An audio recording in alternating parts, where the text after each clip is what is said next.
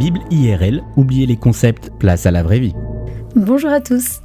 Avez-vous déjà entendu parler du transhumanisme ? Le transhumanisme, c'est ce courant de pensée qui vise à améliorer les capacités de l'être humain grâce à l'usage d'avancées scientifiques et technologiques. S'il est vrai que l'utilisation d'avancées technologiques ont permis de grands progrès dans le domaine de la médecine, les transhumanistes n'ont pas pour objectif de soigner, mais bien d'augmenter les capacités physiques et cognitives d'êtres humains en bonne santé afin de rentrer dans une nouvelle ère et de créer une nouvelle race humaine.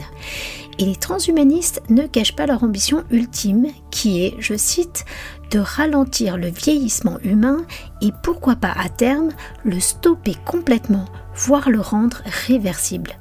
Mourir doit devenir un choix et non plus une contrainte, nous disent-ils. Et si vous pensez qu'il s'agit de science-fiction, eh bien détrompez-vous. En 2020, au mois de décembre, la ministre des Armées annonçait que la France se préparait à déployer des soldats augmentés. Et si la France déclare vouloir un soldat augmenté éthique, on peut imaginer que cette éthique ne sera pas la même selon les dirigeants.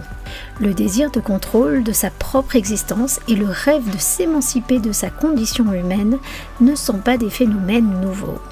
Dans le chapitre 3 de la Genèse, on nous raconte comment Adam et Ève cèdent à la tentation de manger du fruit défendu suite aux arguments séducteurs d'un être maléfique. Et voici ces arguments qui ne seront pas sans vous rappeler ceux des transhumanistes. Le fruit défendu, c'était la promesse d'une vie éternelle pour Adam et Ève. Vous ne mourrez pas, leur dit-il, malgré les dires du Créateur, et d'une existence augmentée. Vous serez comme Dieu lui-même, capable de savoir ce qui est bon ou mauvais. Une vie éternelle, une vie augmentée, voilà ce que la désobéissance à Dieu promettait déjà il y a des milliers d'années. Néanmoins, cet être maléfique n'avait pas tout à fait menti, il avait juste partagé une semi-vérité. Adam et Ève ne sont pas morts physiquement après avoir mangé le fruit, mais ils sont morts instantanément, spirituellement, c'est-à-dire qu'ils ont brisé la relation de confiance qu'ils avaient avec Dieu.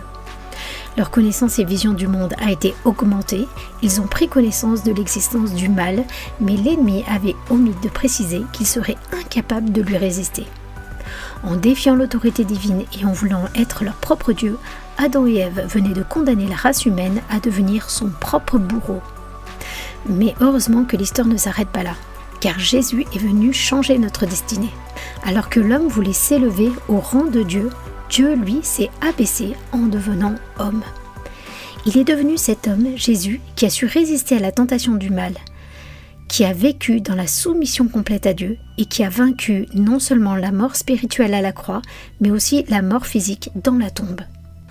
Avoir une vie augmentée d'après la Bible, ce n'est pas avoir un corps rempli de technologie, mais c'est vivre dans une soumission à Dieu et d'avoir son esprit divin en nous pour nous permettre de résister à la tentation du mal.